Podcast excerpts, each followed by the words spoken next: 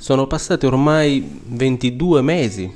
per l'esattezza, da quando Drogo è arrivato nella fortezza Bastiani e 22 mesi sono veramente tanti perché è un tempo sufficiente perché accadano molte cose. Eh, si può costituire una nuova famiglia, possono nascere bambini che cominciano anche a parlare e nel frattempo il, il, corpo magari si consuma e un parente caro può venire a mancare e nel frattempo i figli possono anche riuscire a trovare nuovamente il modo di, di sorridere, di pensare alla vita. Quindi possono succedere davvero tante cose, ma non nella vita di Giovanni Drogo. 22 mesi sono passati e le giornate sono andate via tutte consumate nella stessa routine, nella stessa quotidianità, seguendo sempre le stesse procedure, le stesse regole. E niente di nuovo è accaduto nella sua esistenza. E anche mh, questa notte particolare eh, sarebbe andata eh, in modo praticamente identico a tutte quelle precedenti se non fosse stato per un sogno. Un sogno veramente particolare che lascerà Drogo in uno stato di ansia per, per parecchio tempo. Drogo infatti si trova a sognare nell'undicesimo capitolo a fare un sogno che riguarda Angustina. Eh, lo ricorderete, un, uno degli amici che eh, si era fatto all'interno della fortezza e Angustina è, è caratterizzato da um, un temperamento molto, molto, distaccato, molto aristocratico, è uno che non, eh, diciamo, non si lascia mai eh, tentare da approcci eh, di particolare confidenza, è sempre molto freddo, molto sulle sue. Eh, però la cosa strana è che in questo sogno Drogo è un bambino e anche Angustina lo è eh, Drogo si trova a, durante appunto una notte eh, ad affacciarsi eh, dalla finestra della sua stanza. E dalla sua stanza, dalla finestra, vede i palazzi di fronte. E, eh, ed è mh, attirato da uh, una finestra appunto di rimpetto che è spalancata e si può vedere qualcosa all'interno, vede un mobilio che eh, di particolare valore, deve essere sicuramente la casa di qualche signore, di qualche benestante. Eh, ma mh, mm, eh, ciò che ancora di più lo colpisce è che tutto intorno al palazzo si, eh, si manifesta una sorta di notte di Valpurga,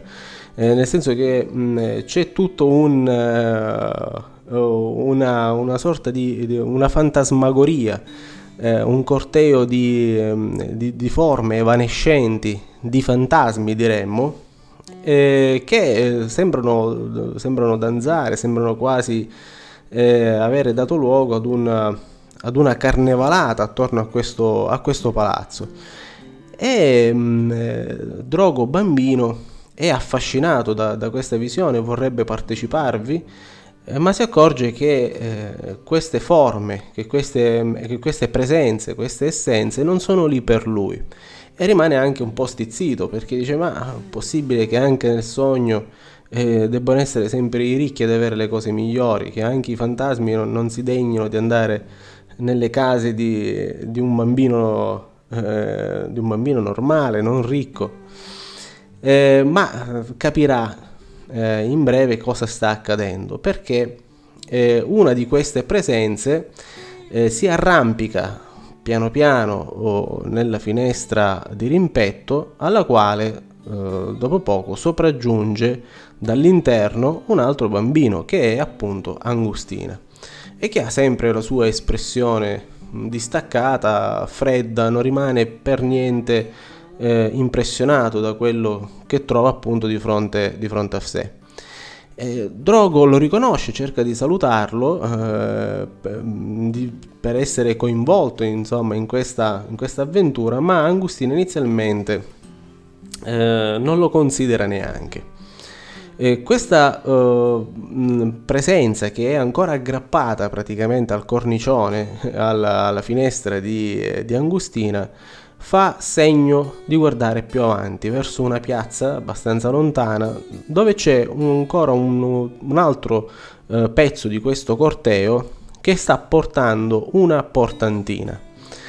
E improvvisamente eh, la, diciamo, l'atmosfera diventa più cupa eh, perché il corteo mh, mm, diventa molto più ha un aspetto più serio assume un contegno più, più grave.